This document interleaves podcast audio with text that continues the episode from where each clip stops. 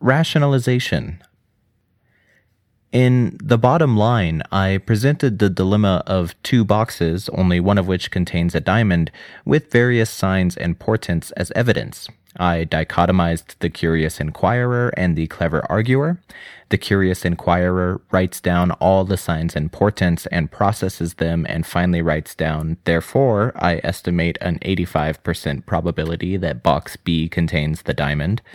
The clever arguer works for the highest bidder and begins by writing, therefore, box B contains the diamond, and then selects favorable signs and portents to list on the lines above. The first procedure is called rationality. The second procedure is generally known as rationalization. Rationalization. What a curious term. I would call it a wrong word. You cannot rationalize what is not already rational. It's as if lying were called truthization.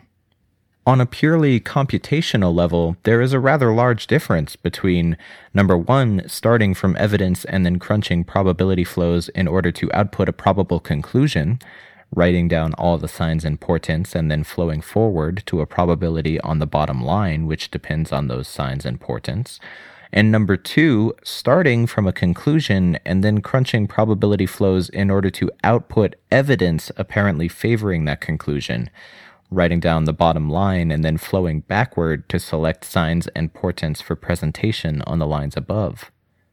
What fool devised such confusingly similar words, rationality and rationalization, to describe such extraordinarily different mental processes? I would prefer terms that made the algorithmic difference obvious, like rationality versus giant sucking cognitive black hole. Not every change is an improvement, but every improvement is necessarily a change. You cannot obtain more truth for a fixed proposition by arguing it. You can make more people believe it, but you cannot make it more true. To improve our beliefs, we must necessarily change our beliefs. Rationality is the operation that we use to obtain more truth value for our beliefs by changing them. Rationalization operates to fix beliefs in place. It would better be named anti-rationality, both for its pragmatic results and for its reversed algorithm. Rationality is the forward flow that gathers evidence, weighs it, and outputs a conclusion. The curious inquirer used a forward flow algorithm, first gathering the evidence, writing down a list of all visible signs and portents, which they then processed forward to obtain a previously unknown probability for the box containing the diamond. During the entire time that the rationality process was running forward, the curious inquirer did not yet know their destination, which was why they were curious. In the way of Bayes, the prior probability equals the expected posterior probability. If you know your destination, you are already there.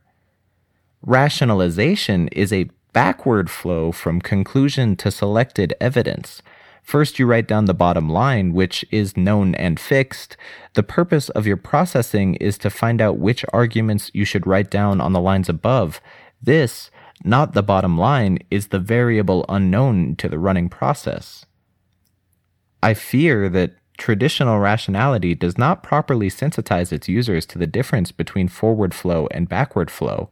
In traditional rationality, there is nothing wrong with the scientist who arrives at a pet hypothesis and then sets out to find an experiment that proves it. A traditional rationalist would look at this approvingly and say, "This pride is the engine that drives science forward." Well, it is the engine that drives science forward.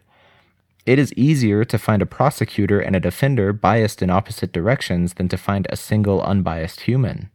But just because everyone does something doesn't make it okay.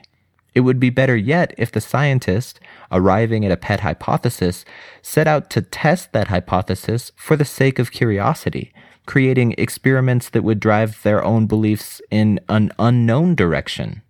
If you genuinely don't know where you're going, you will probably feel quite curious about it.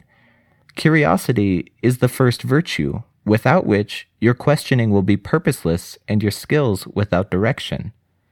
Feel the flow of the force, and make sure it isn't flowing backwards.